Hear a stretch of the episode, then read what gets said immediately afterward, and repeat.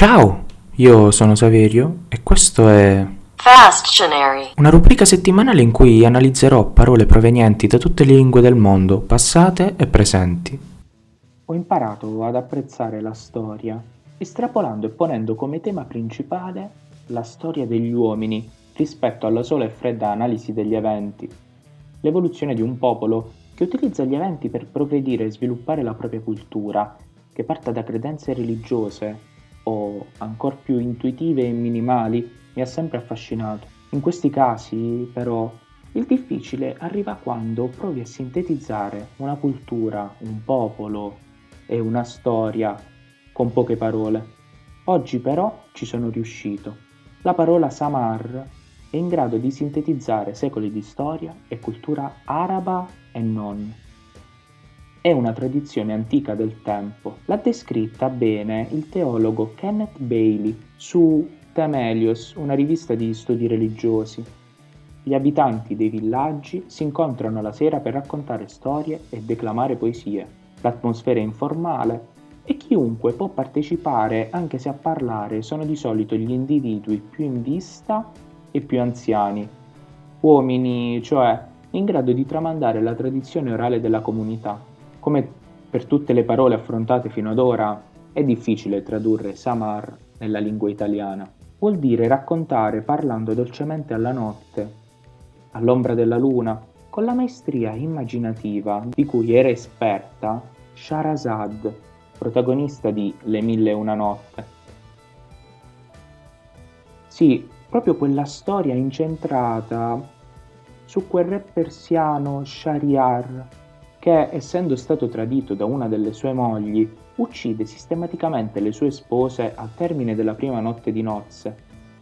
Allora un giorno la giovane Shahrazad, figlia maggiore del Gran Visir, decide di offrirsi volontariamente come sposa al sovrano, avendo escogitato un piano per placare l'ira dell'uomo contro il genere femminile. Ogni sera il re, quindi, racconta una storia, rimandando il finale al giorno dopo. Va avanti così per mille e una notte e alla fine il re, innamoratosi, le rende salva la vita. Samar però è una parola non solo araba, ma greca, romana, ebraica, egiziana, insomma, mediterranea, perché in tutto l'antico Mediterraneo raccontare e ascoltare era il dono e controdono dell'ospitalità. Lo sa il naufrago Ulisse, appena sbarcato nell'isola con il suo gommone da rifugiati, che di notte dona alla regina Arete le storie delle sue meravigliose imprese di viaggio.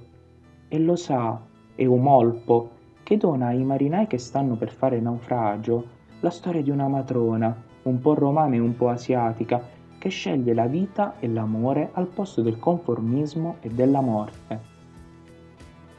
Sì, perché Samar, in fondo, vuol proprio significare ogni parola di libertà, ogni parola che non si chiude nei pregiudizi e tantomeno alle frontiere. Samar è sintesi di una grande storia e filo rosso tra i popoli. Essa è in viaggio e si tinge di poesia, non solo la poesia dei poeti, ma la poesia dei popoli che ha incontrato, struggente per la sua luce azzurra, quella luce che viene dal cielo e dal mare e di cui parla uno dei più grandi poeti contemporanei marocchini, uno dei sostenitori di quell'utopia politica e di una civiltà materna, meticcia e affabulatrice, in cui possa risorgere un nuovo umanesimo integrale e una convivenza pacifica fra le culture e le società.